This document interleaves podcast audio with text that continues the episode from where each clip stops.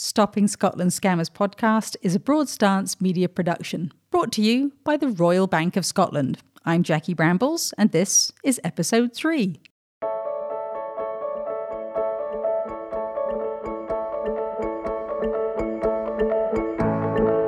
If you've seen Stopping Scotland Scammers on television and are thinking this might just be the same thing all over again, minus the pictures, of course, do stick around because the podcast isn't a repeat of the TV programme, but it is inspired by it, taking a look at things through a slightly different lens. Like this week, sometimes the silver lining can restore your faith in humanity. If I hadn't received the help that we had, we would have probably had to close the doors. But sometimes it's the most charitable of appeals that becomes the biggest target scammer stole that photo and again made up a whole nother story about this little girl being somebody else and she's dying. And we'll be looking at one of the most remarkable psychological aspects of being scammed. The secondary victimization means that you know you're you're becoming a victim because you are a victim.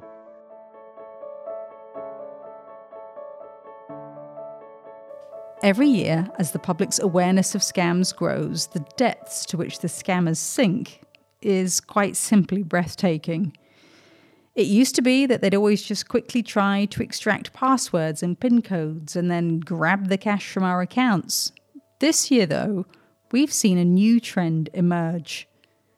What they do is start by putting money into our accounts and then manipulate our sense of integrity into giving it back quickly. Of course, after we've given the money back, we find out that we've been fleeced. The fraudsters are depending on our sense of wanting to give back what we believe is not ours, of being honest and wanting to do the right thing in order to perpetrate this scam successfully. That's exactly what happened to Jim. After Jim left the army, he needed to find a business that could not just support him, but also provide work and a future for his son Jamie, who suffers from cerebral palsy. So setting up Fair City Removals proved to be the ideal solution. That was until a scammer, posing as a customer, asked Jim to pay a Spanish company on her behalf because she was travelling and unable to do so. Everything seemed fine, because she did deposit £5,000 into his account. Good lad, cheers, son. I get a call from the merchant uh, that I use for accepting credit card payments. It's a fraudulent transaction. It's a stolen credit card. And I was like, what does that mean to me? And he goes, well, you're liable to pay that £5,000 back. I was like, what? Uh, complete shock, complete panic. Jim just didn't have the cash flow to take the hit. He thought he'd have to fold the company. But then, something extraordinary happened. Friends of mine, customers of mine, ex military colleagues of mine had sent me £5,000. If I hadn't received the help that we had, we would have probably had to close the doors thanks to his military chums, pals, and customers starting a fundraising page on a crowdfunding website, enough cash was raised to keep Jim in business. These kinds of personal crowdfunding sites have become hugely popular, and there's some heart wrenching stories on them. People who are terribly ill with cancer and trying to raise money for a last ditch alternative treatment abroad. The families of murder victims raising money for funeral expenses. It can be harrowing reading, but the uplifting side of it is the amazing generosity of strangers donating money to people they don't know because they just want to help. But unfortunately, where there's money, there's scammers. Adrienne Gonzalez is the founder and publisher of an investigative site in the States called GoFraudMe.com, and she looks into suspicious fundraising pages, of which there are many. And I had an illuminating chat with her about the dark side of these personal fundraising sites. So, where does it start to go wrong? Because there must be instances, I would imagine, when you get um, a, a, high profile um, tragedy, whether that's you know a police officer getting killed or a, or a child um, very ill or a, an act of terrorism, and legitimately, I would imagine that family and friends of say let's just say a police officer who had been killed in the line of duty they they may well set up a fundraising page and legitimately need expenses to be covered because they no longer have his income and they have burial expenses as, as you've said but i can imagine there are also going to be you know the bad guys out there who are they also setting up pages saying that they're they're the family of the police officer oh, absolutely jackie there was one uh, this week there were um, there were two deputy. Well, it was a deputy and a um, a community officer who died in a car crash this week, or uh, I think maybe on Saturday, um, in California. So they died in a car crash, and immediately somebody put up a fake fund um, and the sheriff's department had to make an announcement and say, be careful about these fake funds. And the sheriff's department was very clear that if they find out who did this, they're going to prosecute. So my hope is that the sheriff's department um, gets a subpoena and gets that information and finds out who put that out. Are there any guidelines given to people who see a terrible incident that's happened you know, hundreds, thousands of miles away from where they live, but their heart goes out to the family uh, of this terrible, uh, tragic incident that's happened, and they and they want to give maybe only you know five, ten pounds, something like that. Um, how can they be sure that they're donating to a legitimate cause? Right. So to be honest, they can't. Um, but if you sit on it and wait for the officials to say, yes, this is the this is the sanction campaign. This is what you know has set up. So the the two stories that I that I can recall that I have from the UK involve somebody stealing photos. So this woman, she gave birth to a stillborn baby and she discovered later that somebody had stolen photos that she posted on Facebook to make a fake using those photos of her of her stillborn child, stillborn baby. Mm-hmm, absolutely. Uh, and they and it was a fake, not for her, but for a for a scammer, just for their for own purposes. Yep, made up the story, and I can send you that. But yeah, it was somebody who just who took the photo that she had posted on Facebook to her friends. You know, it wasn't a photo that she had posted to the whole internet. And another one that I can think of from the UK was a woman who um, her daughter, I think, has leukemia. Um, she seems to be doing okay, so she's not like dying. But the mother put up a GoFundMe um, to take the daughter to Disney Paris. Right. Right. So scammers stole that photo and again made up a whole nother story about this little girl being somebody else and she's dying and we want to take her to whatever Oh um, goodness! And did they get caught? They did. Yeah, they did. Did they get prosecuted? No. Right. No, and that's a big issue. It's a big issue. And again, like I said, here in the US, we're sort of uh, law enforcement is starting to take this seriously and starting to see how they can help. Um, but as far as I know, in the two cases in the UK, no, nobody ever got prosecuted. So, what's GoFraudMe's mission, and should people get in touch with you if they suspect fraud? Absolutely. Um, I I have a fraud reporting form, um, and I hope people it, people can go there and fill it out. Uh, let me know. I will certainly look into um, any campaigns that they send me. Uh, my ultimate goal, honestly, Jackie, my ultimate goal would be to shutter the website. I would like for these platforms to exist to help people and have safeguards in place that protect people so that the scammers aren't out there taking advantage of people who want to be generous, people who want to help. And I have a feeling that we're going to be covering fundraising website scams a lot more in the future. And you can check out advice and information to help protect against all kinds of scams at the Royal Bank of Scotland's online security centre, which you can access at personal.rbs.co.uk.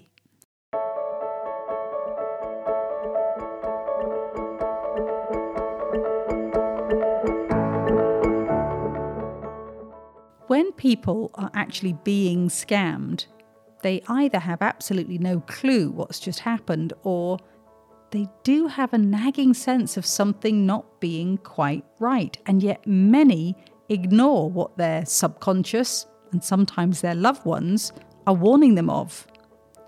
When Sylvia was being scammed by fraudsters who kept her on the phone and at her laptop, her horrified daughter was desperately trying to stop the scam in progress. I said to her, Have you given any bank details away? And she said no. But perhaps at the time she was too embarrassed and scared to tell me. That's one of the reasons I went on to internet banking. Then I could see that money was being moved about and taken. I tried obviously to contact mum and explain what I thought was happening, but because she kept hanging up on me, in part because I think she was too confused with talking on the phone, talking on the mobile. Perhaps I was splitting the line. She kept hanging up on me. At the time, nobody was in the house with her, so I couldn't ring my dad. I rang one of my sisters to explain, and they were also hung up on because I think maybe the guy was telling her to hang up. He had complete control of her mindset. All I could think of is I need to get her off the phone and unplug the router. And I said to her, You must, if you love me, just hang up just hang up the phone, hang up everything. And I really had to speak very directly to her. Mum, turn your computer off. Turn it off. And they're shouting down the phone at me. And I turned it off. I felt very angry, but also frustration because I knew what was happening. And I knew that she was in the middle of a very sophisticated scam. If it's a sophisticated scam you're talking about, then it's over to our expert on the psychology of internet fraud, Dr. David Modic, a specialist in online deception and the psychology of persuasion as a research associate in the computer lab at Cambridge University. Well, there's the issue of secondary victimization is certainly one of the things, uh, you know, one of the com- components here. So the concept, the secondary victimization means that you know you're you're becoming a victim because you are a victim, right? So what happens, for instance, in scams is if you tell someone that you've been scammed, you know, people's reaction is, "Oh, you're just such a fool. You know, how could you have done that, etc., etc." And nobody wants to hear, you know, bad things about themselves, and they're victimized again, in essence, because first they became victims of fraud, and now all their friends are victimizing them again. You know, perhaps they just rip them a bit, and you know, it's all jovial, but in the end, you still feel bad about this, right? So people don't want to talk about this they don't want to admit that something has happened, sometimes perhaps not even to themselves, because that will lead them you know to victimize themselves or to be victimized by others. So they just want to keep quiet and they want it to go away. The fear of secondary victimization can also play into fake lottery scams. Who amongst us hasn't spent a while pondering how they would spend fictitious millions? Well fraser thought he had hit the jackpot. And I thought, well, I'm one of the lucky ones. All my worries are over. I'm going to go on a Caribbean cruise. So it was euphoria, wasn't it? I mean, I thought, hey, come on, um, for three hundred pounds, no, no contest. So, like, like an idiot, because I had all these grand ideas of a house, new car, etc. I paid the thousand pounds. The other thing is the concept of the so-called sunk cost fallacy. right? so there's the idea that um, you've invested a certain amount of time or money or something into a particular thing and now if you stop there will be no payoff so you should continue right and scammers abuse this more from Dr. Modic in next week's podcast when he'll be telling us how to avoid being scammed completely.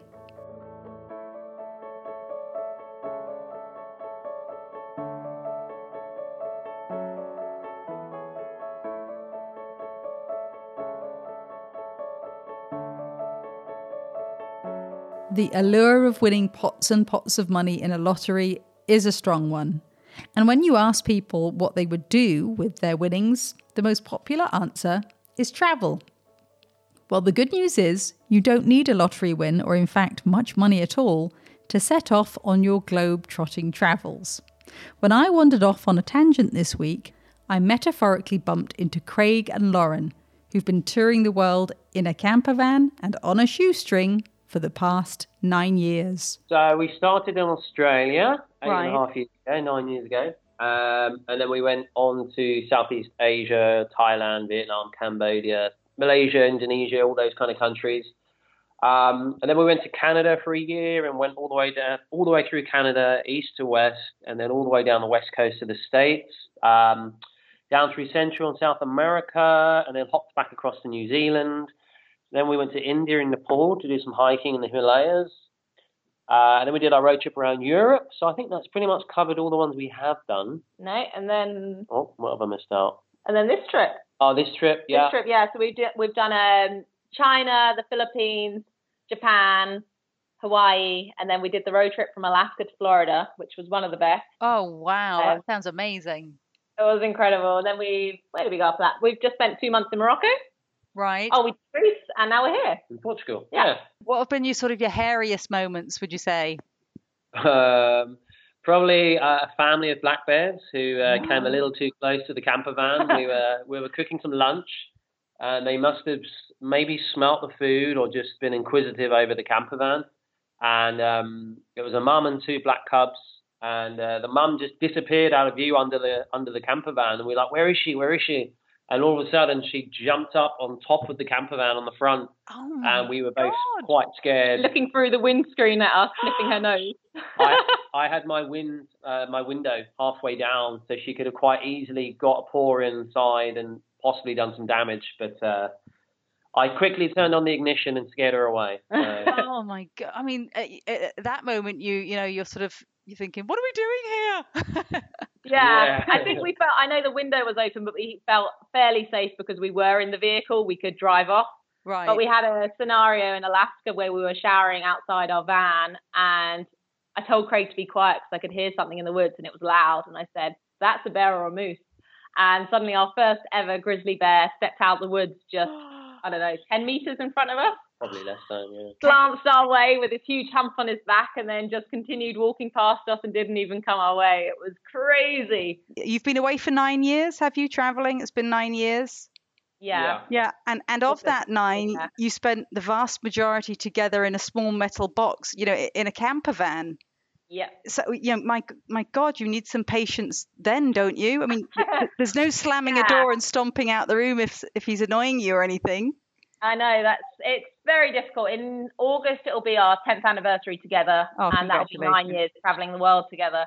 And we've almost every job we've picked up around the world and back home has been in the same establishment, working the same hours, doing the same days off, and then we might go back to our tin home and hope we don't have an argument. Because if you do, yeah, you can't kick him into the other room because it's always his fault, obviously. I can't So- slam the.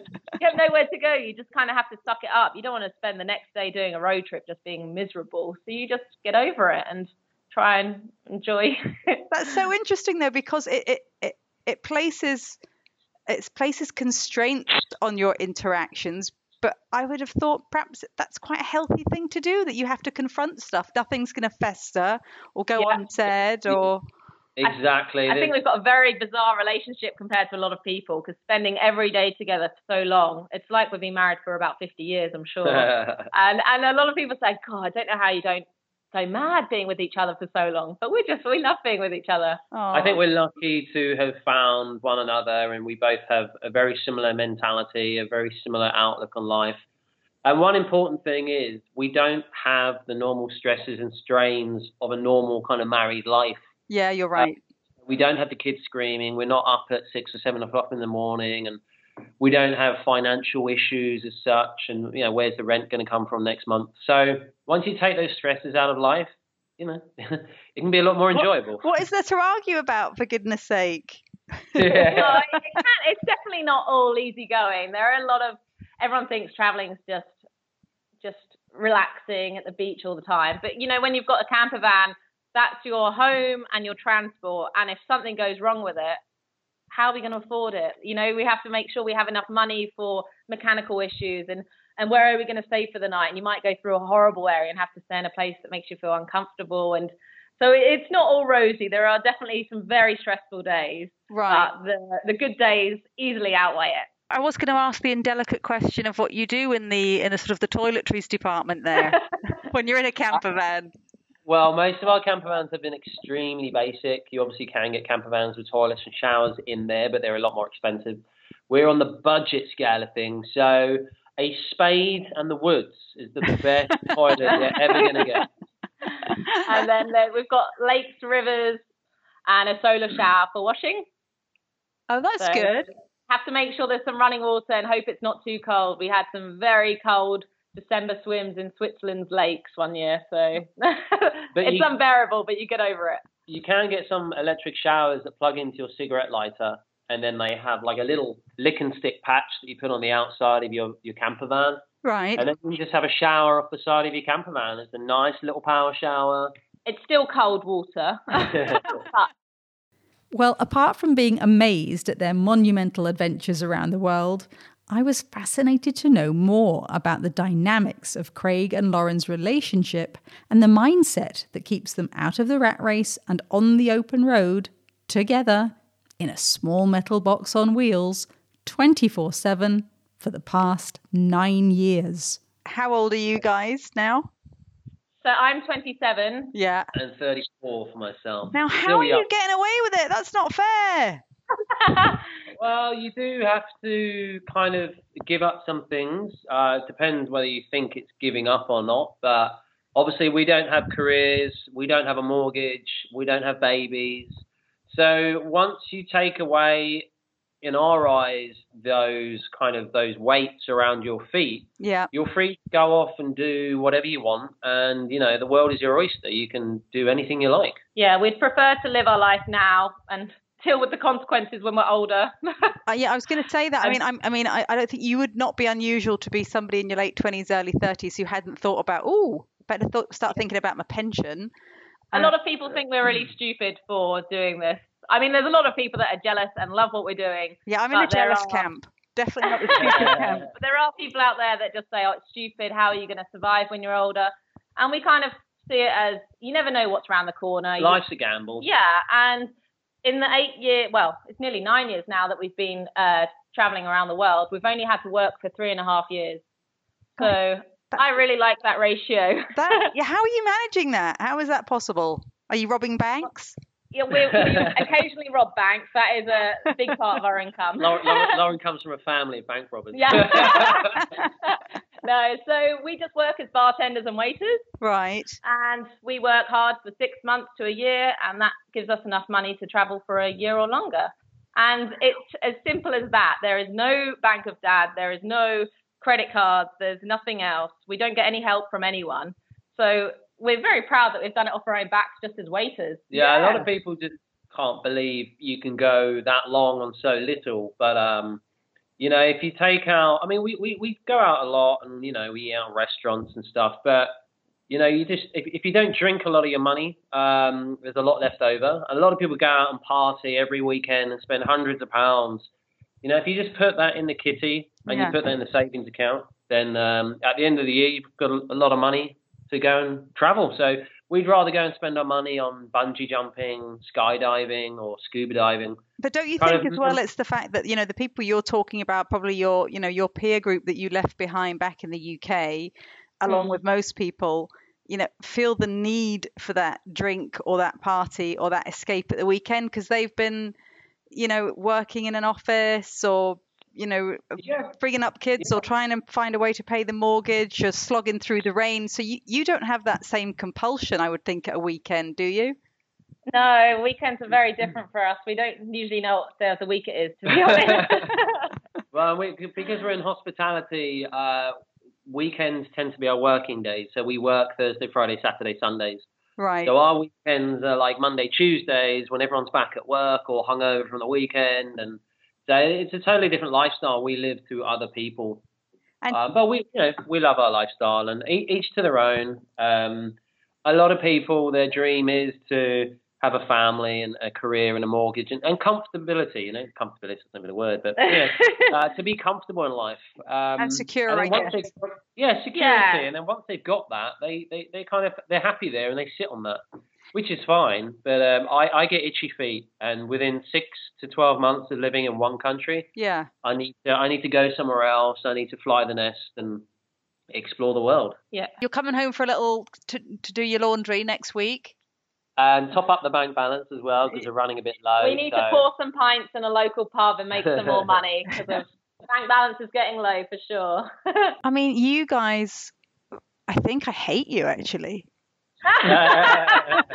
You're kind of living the dream. I love the pictures that you've posted. Tell people who are listening to this for the first time and where, where they can read about you, hear about you, see you as you as you. We can all live vicariously through you guys.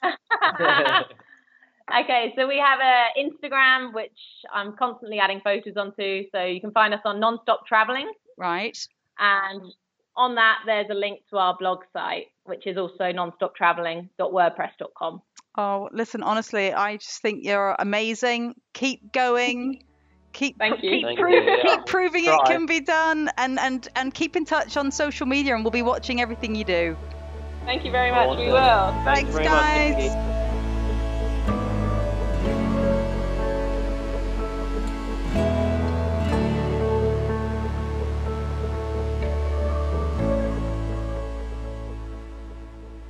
That's it for episode three. Join us next time when we'll be talking to teens and dipping into their social media diaries, plus why age has nothing to do with how likely it is that we'll be scammed. Thanks to all our courageous contributors and generous guests, and to you for listening to the Stopping Scotland Scammers podcast, produced by me, Jackie Brambles, for Broadstance Media, and brought to you by the Royal Bank of Scotland.